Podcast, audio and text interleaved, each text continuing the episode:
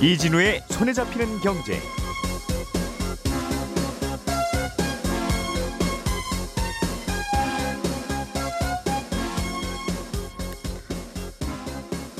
안녕하십니까 이진우입니다.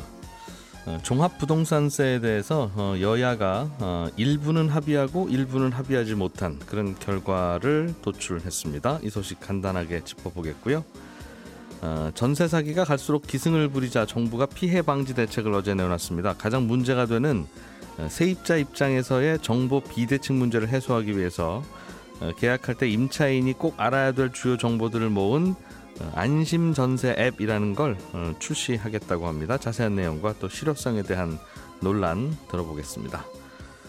서울시의 쓰레기 처리 용량이 갈수록 부족해지고 있는데요. 어, 서울 시민의 쓰레기가 그래서 인천에 있는 수도권 매립지로 가고 있는데 이 때문에 갈등이 커지는 문제에 대해서 어, 대책 마련이 시급해진 서울시가 새 쓰레기 소각장 후보지로 서울 마포구 상암동 저희 방송국이 있는 곳과 가까운 곳입니다. 이곳에 시설 부지를 선정했습니다. 이 소식도 함께 예, 전해드리겠습니다.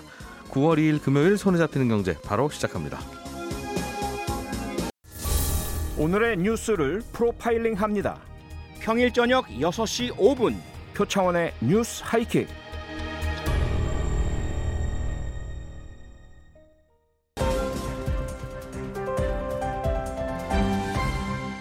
이진우의 손에 잡히는 경제. 예, 경제 뉴스를 깔끔하게 정리해 드리겠습니다. 오늘도 김현우 소장, 남국민 큐레이터, 안승찬 기자 세 분과 함께합니다. 어서 오세요. 예, 안녕하세요. 예, 종합부동산세, 종부세 문제부터 좀 들어보죠. 예. 어, 김현우 소장님. 네. 어, 받아들여진 것도 있고 야당에 의해서 그렇습니다. 합의가 된 것도 있고 안 된 것도 있는데 전체적으로 보면 민감한 건 안 됐고. 어. 뭐 이건 좀 해줘야지라고 하는 것만 됐네요. 네, 그렇습니다. 예. 정확히 말씀드리자면 종부세법 개정안은 통과가 됐고 조세특례 제한법이 넘어가지 못한 건데 아, 일단 완화가 된 것 부터 설명을 드리자면 이사나 상속으로 인해서 일시적인 이주택자가 될 수도 있잖아요. 예. 음, 그런 경우 뭐 집을 미처 아, 그 기간 내에 못 판 경우에는 일시적으로 이주택자가 될 수 있는데 종부세는 주택수가 많을수록 세율이 올라가기 때문에 네. 이거에 대해서는 좀 억울하다라는 네, 그런 음. 의견이 있었죠. 그래서 그런 경우에는 아, 1주택으로 보겠다. 예. 그리고 지방의 공시가가 3억 원 이하의 지방 저가 주택을 보유한 경우에는 이것도 투기나 투자 목적으로 예, 볼 수가 없어서 이것도 주택수에 합산하지 않겠다라는 이제 특례가 있고요. 주택 재산 가액에는 당연히 합산이 되는데 그렇죠. 내 거니까. 그렇습니다. 다만 세율을 적용할 때 1주택자의 저렴한 세율을 적용하겠다는 맞습니다. 거죠. 예. 음. 그리고 고령자, 그러니까 60세 이상이신 분이 5년 이상 장기 보유한 경우에는 예. 에, 소득 요건을 충족하면 종부세 납부를 할때 납부를 좀 유예를 해주겠다. 음. 나중에 집을 팔 때 그때 가서 뭐 차익이 생기면 현금이 생기면 그때 종부세를 낼 수 있도록. 다만 이것도 이제 종부세가 100만 원 이상 나오는 분들만 에, 해당이 되기 때문에 네. 아, 주택이 좀 고가여야 되지 않느냐라는 논란은 잠깐 있었습니다. 음. 아, 그런데 이제 통과가 안 된 건 올해만 한시적으로 해주기로 했었던 1세대 1주택자에 대해서 종부세 특별공제 금액 요걸 한 3억 원 더 늘려주자. 예. 그러니까 지금은 11억 원까지는 종부세를 안 내도 되는데 음. 1세대 1주택자는 예. 근데 거기에 3억 원을 얹어가지고 14억 원까지는 한시적으로 안 내게 해주자. 왜냐하면 집값이 급격하게 올랐기 때문에 음. 그 부분에 대해서 조금 완충할 수 있도록 조세 특례 제한법에 특례 사항을 두자라는 내용이 있었는데 요거는 합의가 안 됐다는 거죠. 그렇습니다. 음. 그래서 올해 결론을 내서 어찌 되든 뭐 연내에 집행할 수 있도록 처리하기로 하고 미뤄뒀습니다. 음. 아. 그렇군요. 애초에 1주택자에 대한 종부세 완화에 대해서는 여야가 크게 이견이 없었던 걸로 네. 알려져 있고 여야가 대선 때도 둘 다 이거는 좀 가- 바꿔보겠다. 그렇습니다. 1주택자까지는 내 편이었으면 좋겠으니까. 네. 양쪽 다. 네. 그래서 그래서 그랬던 건데 네. 이야기 하다 보니까 서로 또 안 맞는 게 있었나 봐요. 예, 음. 그렇습니다. 이게 나왔을 때까지만 하더라도 큰 통과는 무리 없을 것 같습니다라고 저도 전해드렸는데 이게 취지는 그거죠. 집값 급등으로 인해서 그 종부세 부담이 늘어나신 분들의 이 부담은 좀 덜어드려야 된다라는 게 여야 같은 목소리였어요. 그런데 그 대상하고 정도가 조금 차이가 있었던 것 같습니다. 종부세 같은 경우에는 과표 과세 표준 그 금액을 정할 때 공정시장 가액 비율이라는 걸, 비율이라는 걸 곱하죠. 그 공시가에다가 그런데 음. 아, 이게 원래는 100%로 적용됐어야 되는데 정부가 시행령 개정을 통해서 60%로 낮췄습니다. 그러니까 쉽게 예. 얘기해서 40% 어, 세금이 깎아진 거죠. 음, 이거에 대해서 이렇게 이미 세금을 좀 깎은 바 있는데 공시가에서 또 3억 원 공제 특례를 추가로 부여하는 거는 이 음. 야당 입장에서는 특정 계층에게 혜택이 몰려가는 거다. 이게 부자 감세다라는 이제 주장 때문에 반대입니다. 예. 그래서 이에 대해서 이제 국민의힘 쪽에서는 공제액을 그러면 3억 원이 아니라 1억 원만 늘리자. 그러니까 14억까지가 음. 아니라 12억까지만으로 하자. 이런 안을 제시했지만 공정시장 가입 비율을 올리지 않으면 이 부분에 대해서 합의는 없다라는 입장을 계속 이제 민주당이 고수하면서 합의가 불발됐고요. 예. 이게 그래서 추후 논의하자 이렇게 넘겨놓은 건데 연내까지 어떻게 집행을 할 수 있도록 답을 음. 내보자라고 밀어놨는데 내일 인쇄가 들어가거든요 안내문이. 그러니까 음, 오늘 고지서 안내문 그렇습니다. 음, 그러니까 오늘 네. 결정이 나지 않으면 이제 또 다음 달로 밀리고 다음으로 밀리게 되는데 음. 다음 달 7일 본회의까지 합의를 못 해가지고 이게 또 내년으로 넘어가게 되면 예. 만약에 특례를 줄 경우엔 음. 일단은 내셔야 되고 세금을 그다음에 나중에 법 바뀌면 돌려받는다. 예, 소급해서 환급해줘야 되는데 그러면 이제 행정적인 음. 문제도 있고 그다음에 그럴 경우에는 또 그 일종의 이자를 붙여서 반납을 해줘야 됩니다. 그럴 경우에는 또 세금도 더 음. 나가게 되는 문제가 있어서 이런 부분에 있어서는 조금 논란을 피해갈 수 없을 것 같습니다. 음. 갑자기 이렇게 낮춰주면 어떡하냐는 게 예, 민주당의 반응. 네. 음, 한꺼번에 많이 올렸으니까 한꺼번에 많이 낮춰야죠라고 하는 게 뭐 여당의 이야기인 것 그렇습니다. 같은데 음, 양쪽 다 좀 논리가 있겠죠. 음. 남국민 기자님, 예. 전세 사기 문제가 요즘 시끌시끌한데 정부가 그래서 대책을 좀 내놨다고 합니다. 어떤 내용입니까? 어제 국토부가 전세 사기 피해 방지 방안 이런 걸 발표했는데 종합 대책입니다. 여러 가지 이거 막을 수 있는 거를 묶어서 낸 발표입니다. 정부는 이 전세 사기가 일어나는 핵심을 이제 임차인이랑 임대인 사이에 이제 정보 비대칭이다. 네. 그러니까 임대, 서로 갖고 있는 정보가 다르다 보니까 임차인이 이제 사기를 당하는 거다. 이렇게 본 음. 건데요.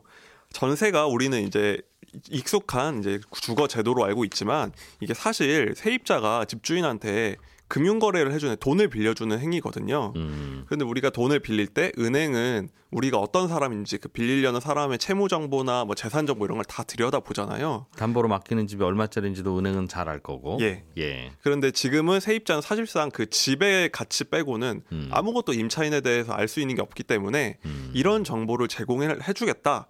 이렇게 해서 좀 돈이 음. 떼이는 걸 막겠다. 음. 이게 핵심이라고 보면 될 것 같습니다. 예, 예. 그러다 보니까 이제 이런 정보 비대칭에 집중한 여러 대책을 내놨고 음. 그 외에도 뭐 이후에 어떻게 보호할지 그리고 어떻게 처벌할지 이런 내용이 담겼습니다. 전세 사기라고 하는 건 결국은 전세금을 떼이는 거고. 네. 전세금을 떼이는 이유는 내가 드, 들어간 집이 나보다 선순위에 무슨 미납 세금이 있다든가 네. 아니면 선순위에 다른 세입자가 있다든가 네. 뭐 선순위 대출이야 어, 검색해 보면 나오니까 아니면 생각보다 집이 싼 집인데 내가 저, 비싼 집으로 생각하고 전세에 들어갔다든가 예. 그런 건데 다 이제 몰라서 벌어지는 일이다 그 말이군요. 예 맞습니다. 음. 일단은 어떻게 더 잘 알 수 있게 한다는 거냐 이게 구체적으로는 궁금한데 이렇게 정부에서 큰 발표를 할 때는 좀 예.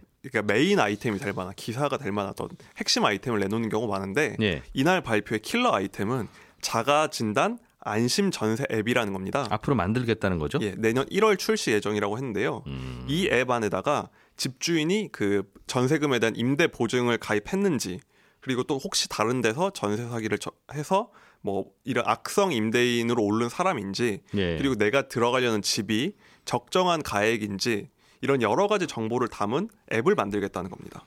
음, 그럼 네. 지금은 예. 집주인이 임대 보증을 가입했는지 이 법적인 의문이 있는데 세입자는 알 수가 없거든요. 음. 그냥 가입을 안 해놓고 뭐 과태료를 아니, 벌금만 내고 끝낼 수가 있, 기 때문에 집주인이 임대 사업자일 경우에는 가입해야 되는 경우가 많죠. 그렇습니다. 아닌 경우는 안 해도 되고.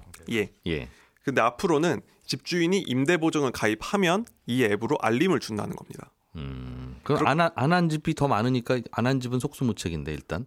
그렇게 되면 이제 세입자 예. 입장에서는 어 이거 왜 안 하셨어요? 아직 들어간 다음에도 연락이 음. 없으면은 예. 이제 집주인한테 그런 걸 요구할 수가 있게 되는 거죠. 예. 그러니까 가입을 했는지 안 했는지 그냥 집주인 말만 믿는 상황보다는 예. 이런 알림을 주는 걸 만들겠고 그 음. 통로로 이 앱을 활용하겠다는 음. 겁니다. 예, 그렇군요. 그리고 지금 말씀하신 것처럼 집주인의 체납액이나 예, 선순위 보증금을 알 수가 없잖아요. 음. 그러다 보니까 알고 보니 집주인이 세금을 안 낸 게 너무 많다든지 예. 그러다 보니까 경매에 넘어간 집을 판돈을 다 떼이는 경우가 전형적인 음. 사례거든요. 예. 그러다 보니까 근데 지- 문제는 지금은 등기부 등본을 봐도 집주인의 체납액을 알 수가 없어요. 음. 앞으로는 세입자가 집주인한테 어 그쪽 혹시 안 낸 세금이나 보증금 있냐 예. 그러니까 서류를 달라 하면 네.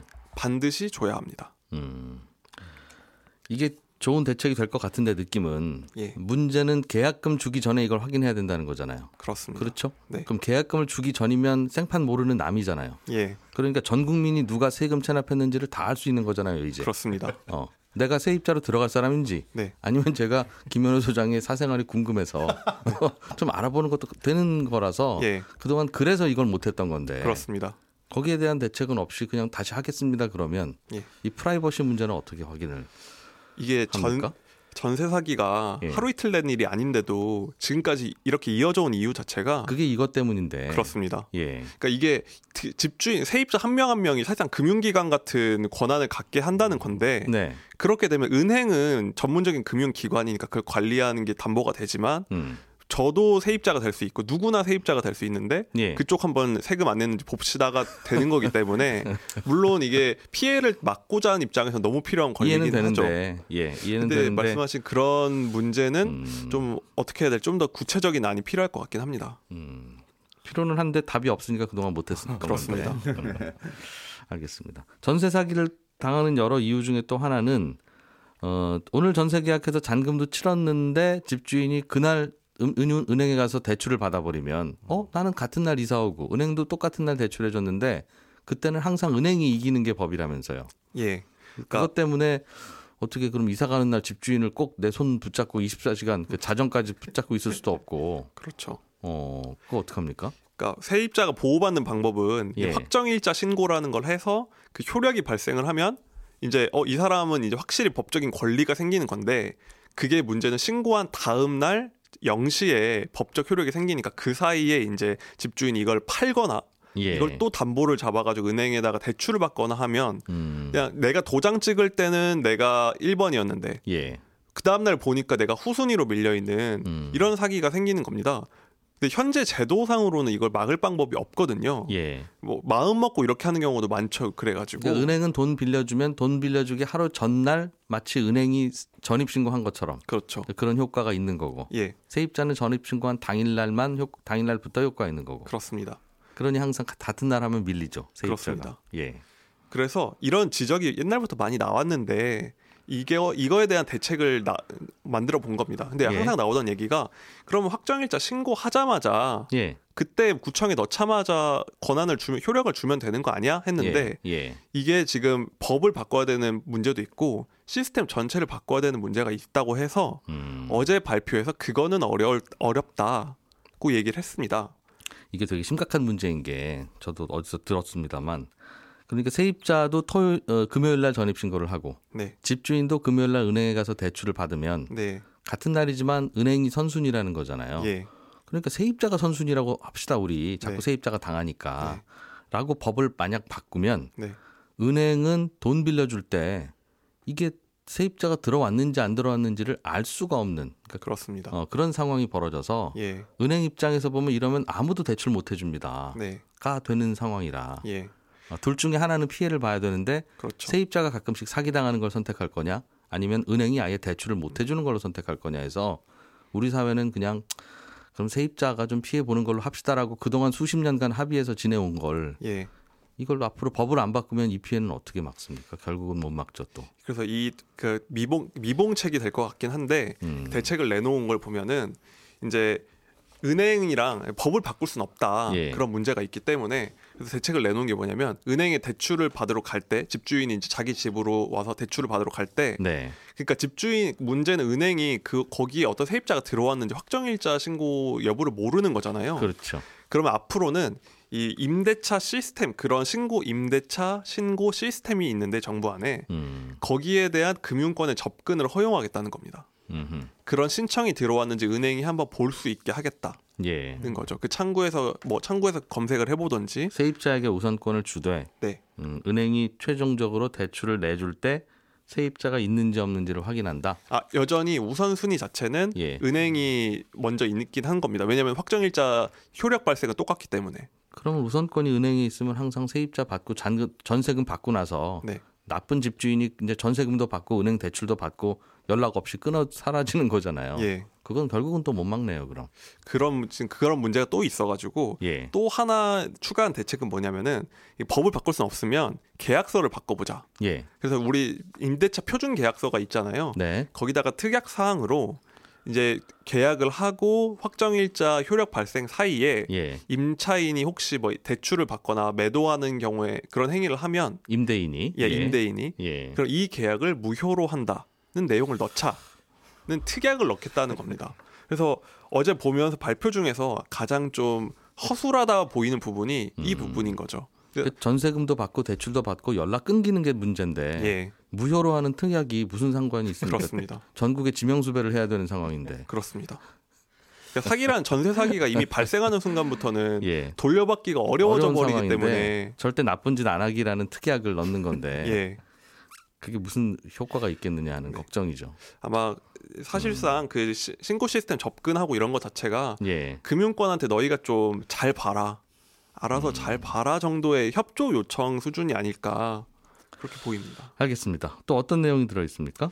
그리고 이제 이렇게 막는 게 가장 중요한데 음. 어 일단 당하고 나면 보호가 필요한 거잖아요. 예. 근데 이게 전세 사기 당하는 경우 보통 사회 초년생들이 많기 때문에 음. 이제 이분들 보호할 방법을 냈는데 일단은 이 피해자한테 정부가 한 1억 6천만 원 정도를 1%대 초금 초저금리로 빌려주겠다. 네. 그러니까 일단 어디가 살집 마련할 전세금 빌려주겠다는 거죠. 음. 그리고 이제 정부가 갖고 있는 한 천여 채 정도의 주택에 긴급 주택 같이 해가지고 여기 잠깐 들어가 살 수 있게 해주겠다 는 겁니다. 예, 뭐 예. 거의 피 거의 난민 같은 느낌으로 도와주는 거고 예.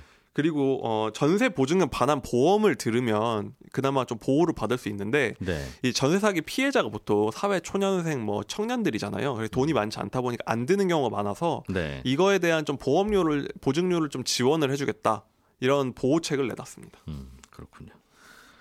이거 이런 걸 그 아예 작정하고 사기를 하는 분들도 있다면서요? 예. 음, 집주인들 중에. 요즘은 뭐 거의 작전하듯이 예. 조직적으로 짜고서 뭐 중개사랑 평가사나 다 포함해서 하는 경우도 많다고 하는데 음, 어 이게 문제는 전세 사기라고는 부르는데 음, 문제가 생겨도 어 예. 뭐 처벌할 방법이 별로 없기 때문에 앞으로는 그래서? 음. 뭐 이런 처벌을 어떻게 할지 좀 연구해 보겠다고 합니다. 알겠습니다. 문제는 문제인데 이런 대책 저런 대책 고민을 해도 사실은 그 구멍 막기는 쉽지 않아서 예. 음, 알겠습니다. 각자 조심할 수밖에 없는데 뭐 각자 조심이야 다 알고 하는 거니까 좀 그렇죠. 답답은 하죠. 예. 다른 뉴스도 넘어가 보죠. 서울시가 쓰레기 소각장을 어디에 만들어야 되나 자꾸 저 경기도 쪽으로 나가면 경기도 도민들이 반발을 하고 예. 서울 안에다 하려면 할 곳이 없고 음. 고민을 하다가 결국 마포구 상암동에 결정하기로 했나 봐요. 예, 그렇습니다. 예. 어, 이게 사실은 조금 복잡한 사연들이 있는데 배경부터 조금 먼저 설명을 드리면 서울에는 현재 쓰레기 소각장이 네 곳이 운영되고 있습니다. 예. 서울에는 총 25개 구가 있잖아요. 그러니까 나머지 소각장이 없는 구들은 어, 그구 네 곳으로 보내서 양천, 노원, 강, 강남, 마포 이렇게 거든요. 예. 여기다 보내서 이제 쓰레기를 소각하는데 이 네 곳에서 하루에 소각할 수 있는 쓰레기 양이 2,200톤 정도 됩니다. 근데 음. 서울에서 하루에 나오는 쓰레기 폐기물은 3,200톤. 그러니까 네.